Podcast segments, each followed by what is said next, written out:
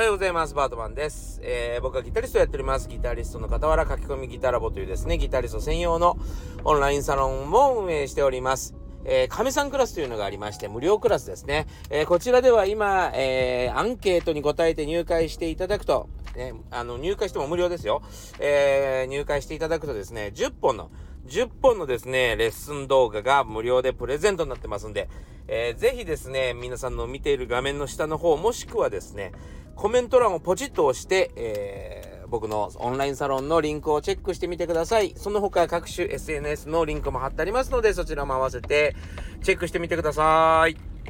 さあ、今日の本題はですね、徹底的に味方を集めようというお話をしたいと思います。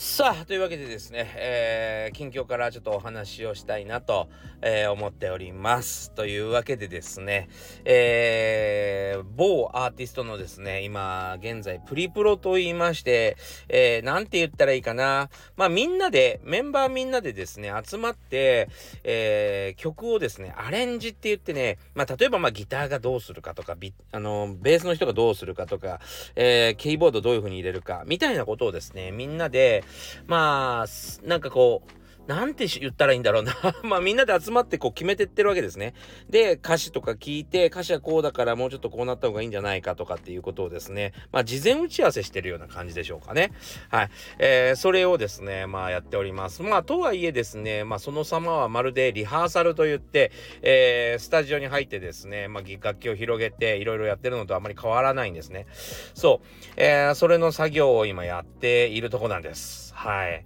でですね、今回のあのプロデューサーさんはもう僕も20年近くもうお付き合いになるんですけども、なんせですね、なんせ古い音楽が好きなんですよ。そう、もうね、誰よりも詳しいし、えー、それこそですね、まあ、あワーナーミュージックのですね、えー、某有名プロデューサーで、えー、だったんですけども、えー、その方はですね、本当にもう海外アーティストもそうですし、なんせブルースとかですね、R&B という世界にものすごい詳しい方で そう、すごいね、あの、古い楽器が好きなんですよ。で、あの僕もできるだけその何て言うの昔からある楽器を選んでいってるんです。でもちろんギターはねあの普通のエレキギターですけどもえ、例えばね、トレモロというのはですね、えー、トレモロってワンワンワンワンワンワンって音が揺れるやつなんですけど、それとかね、昔からアンプについてるんですよ。もう、どれぐらいだろうな。1960年代入ったらもう入っついてんじゃないかな。そう、うん、それぐらい古いエフェクターとか、そういうなんかこう、昔からある、その、音の効果をつけるものとか、もう1960年代からあるようなが、あの、エフェクター、楽器を選んでるんですが、そのさすがにね、その1960年当時のアンプとかエフェクターとかやっぱ持っていけないんですよねっていうか持ってないしあのまあなんで持ってないかっつったらもうさすがに壊れてるのがほとんどなので、えー、もうトラブルだらけなんですよあのもし持ってても。で前僕も64年かなんかのアンプを持っていったんですけどやっぱり、えー、トラブル対策でですね結構もう気使っちゃってそれにこう気を何取られるのであなんか壊れてきたみたいな演奏中にねやばいなんかノイズが出てきたぞみたいなもう気が気でないですねそういう風になってしまうと。なので、えー、まあ古い音楽が好きじゃないプロデューサーの場合はそれがすごくこう穴になったりするのでもう僕はその古い楽古い楽器はギターだけ使う。そして、えー、音が出るところは最新のものを使おうっていう風に僕はもう考え直したんですね。そう、そのせいで、まあ、あのー、今持ってないんですが、とはいえ、今回のプロデューサーさんにも、あのー、合わせなきゃいけないってことで、そういう、その昔からある音でしか音作ってないんですよ。リバーブとか トレモロとか。ね、あの、特殊なものは何もかけてないんですよ。でも、やっぱりね、最新の機材って、変に LED って言ってね、なんかあの、こう、ピカピカ光る機能とかがついとるわけですよ。それがどうにも気に食わんのでしょうね。最新科学技術なものに見えちゃうんだと思うんですよ。いやー、なんか、末松さんの音は、電気が通ってるからね、みたいなこと言われて、いや、あの、昔から通ってますよ、その音はと思うんだけど、いやー、なんか、アコギの方がいいのかなとかいう今日もお話がありまして、いやいやいやいやいや、アコギに、僕がアコギにしちゃうともう本当に何にもこのアンサンブルからなくなりますよって感じなんだけど、えー、それでもですね、やはりその、見た目のこだわりというのが非常に強い方で、強いんですね。強い、強いと今日分かりました。そう。あの、あ、音が古臭くっても関係ないんだなと思って。おかしいなと思って。そうか、見た目かと思って。逆にその見た目が1960年とか50年代みたいな見た目で最新科学技術が隠されていればいいんでしょうね。いやー、ほんとね、ああ、そうかと思いました、今日は。ああ、そうですかと思って。見た目がちょっとチカチカしてますもんね、みたいなね。そう、段ボールで囲ったら大丈夫かなとかって思いながら、えー、今日見てましたけど、木、木製にすればいいのかな、カバーケースをね。そう。ああ、そうかと思いましたね。はい。いや、それでもちょっと、あえて古いやつを持ってったんですけどね。いやちょっとチカチカもう LED とかついちゃってダメなんだなと思って、えー、本当にいやー人の好みというとかやっぱり見た目から来るイメージというのはやっぱり計り知れないですね。拭いようがないですね。そうですかと思いました、はい。えー、そんなことをやっております。またあのこの何、えー、制作したものがどうなるかみたいなことはですね、え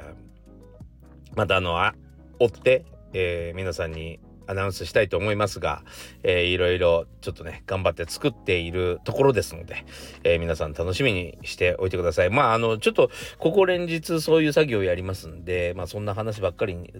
になったりとか、そこから、えー、発せられるものになるかなとは思いますけども、はい。えー、というわけで、今日から、あの、昨日からスタートしました。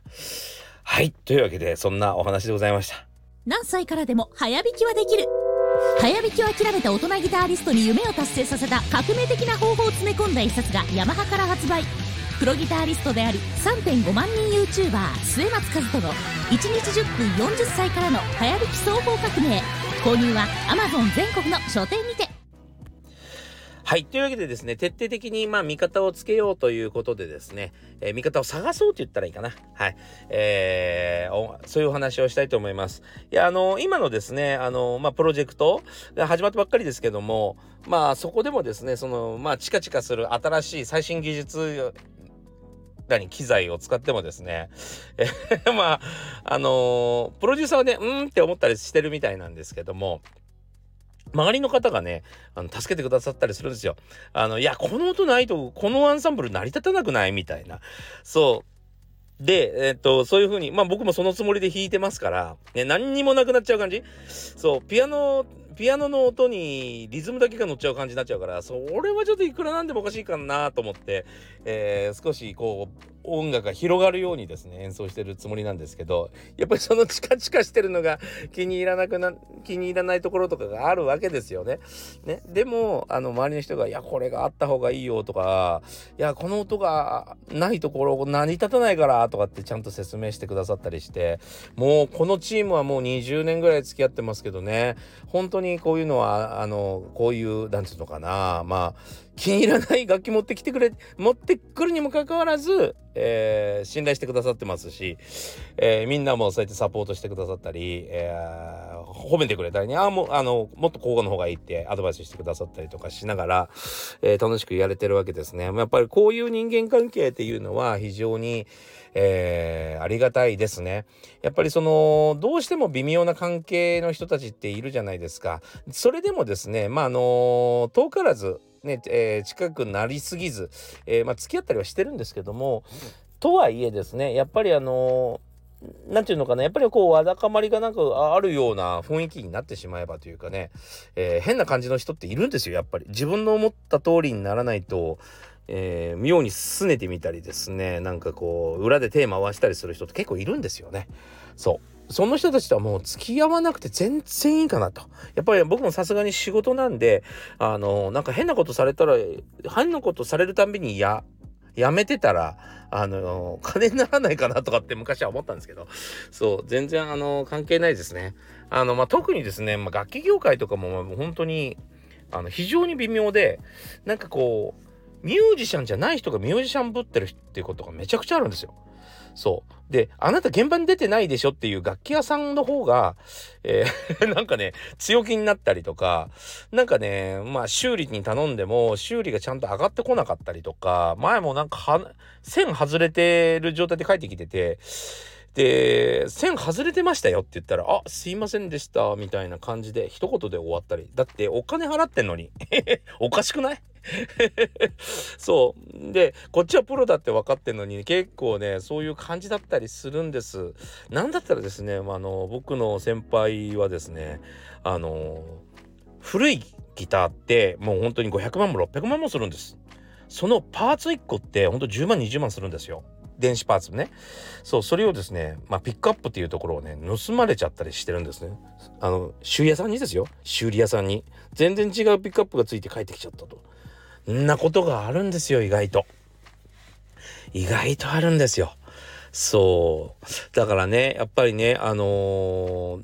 どういう状況であれ、どんなことをしようが、えー、例えば僕のギターは僕のギターのもん、僕のギターだし、ね、えー、僕のギターをどうしようが、それがもう何、汗をかいて壊そうが、ね、何しようか、これ僕の勝手なんで、それを修理にお願いして、それがちゃんとできないっていうことは、やっぱし、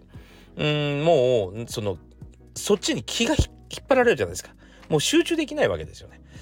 だから、その、本当に、うーん、すごくこう、ちゃんと